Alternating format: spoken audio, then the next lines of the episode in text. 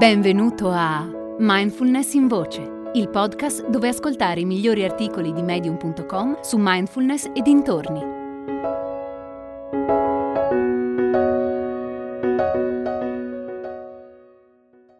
Lo stretto legame tra pensieri ed emozioni di Alex Carabi.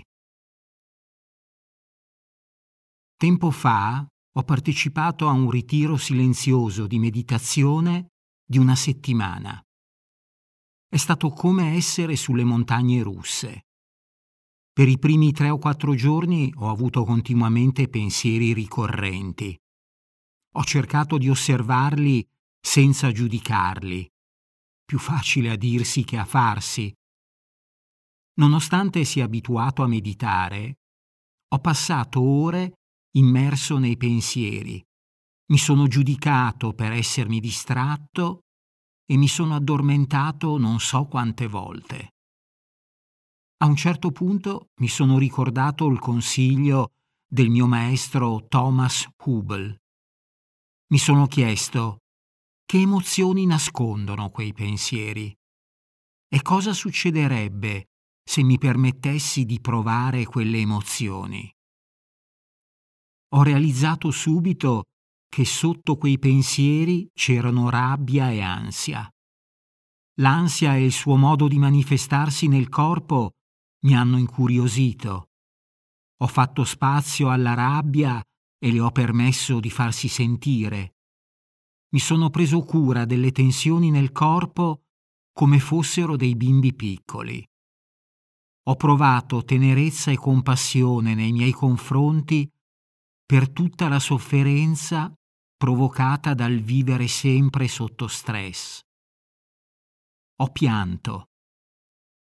Dopo un po' i pensieri ricorrenti sono finiti. L'ansia si è sciolta, mi sono sentito più leggero e spazioso. E tutto questo senza nemmeno sapere il contenuto di quei pensieri. Quando abbiamo pensieri negativi o disturbanti, Spesso il nostro istinto è di cancellarli risolvendo il problema che quei pensieri rappresentano. Siamo convinti che trovando le risposte giuste i pensieri spariranno. Peccato però che di solito i pensieri ricorrenti siano la manifestazione di emozioni sottostanti. Se siamo spaventati, la nostra mente inizierà a produrre tutta una serie di pensieri che nascono dalla paura. Saremo terrorizzati all'idea di restare senza soldi. Avremo paura che il nostro partner ci lasci. Andremo in paranoia pensando al crollo della borsa. Rimpiangeremo le occasioni perse della nostra vita, eccetera, eccetera, eccetera. In questi casi i pensieri ci dicono poco, non raccontano quello che ci sta succedendo realmente. Nonostante tutto, però, contengono ancora un seme di verità e quel seme è l'emozione sottostante. La nostra vita a volte è un continuo andare appresso ai pensieri. Sprechiamo energia mentale senza avanzare di un millimetro e finiamo per creare mondi di fantasia a immagine e somiglianza di quei pensieri.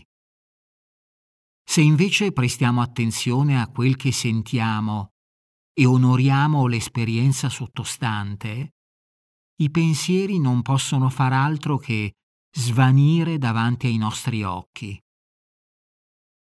Durante le sedute con i miei clienti chiedo loro cosa stanno pensando, che emozioni stanno provando e che sensazioni sentono nel corpo. La maggior parte di loro sono bravissimi a pensare. Sono meno bravi a sentire le emozioni e il corpo. Spesso la persona che ho di fronte dice mi pare che non funzioni, oppure credo che non ce la farò. Entrambe queste affermazioni non descrivono un'emozione, descrivono un pensiero. Ogni volta che diciamo mi pare che, ho l'impressione che, credo che, non stiamo parlando di ciò che sentiamo, stiamo parlando di ciò che pensiamo. Le frasi che esprimono un sentire sono semplici, del tipo sono arrabbiato, ho paura, mi sento triste, sono deluso. Provo qualcosa, punto. Per quanto possa sembrare una distinzione di poco conto, può diventare una pratica profonda che ci accompagna per tutta la vita. Più consapevolezza portiamo a ciò che sentiamo, più impariamo a muoverci nel mondo e più diventiamo capaci di rispondere in modo appropriato a ciò che la vita ci presenta, invece di andare appresso a pensieri che non ci portano da nessuna parte. Questo è particolarmente importante quando parliamo di leadership. I problemi che i nostri pensieri ci rappresentano, cerchiamo di risolverli fuori di noi o dentro di noi, provando a sentire le emozioni sottostanti. Rimaniamo invischiati nelle storie mentali che ci raccontano gli altri o facciamo in modo che ciascuno possa contattare le proprie emozioni. I pensieri e le emozioni che definiamo scomode o difficili sono in realtà doni preziosi. Sono segnali che dentro di noi c'è qualcosa che reclama più attenzione e cura. Esprimono parti di noi con una carica emotiva che va oltre la nostra capacità di sentire.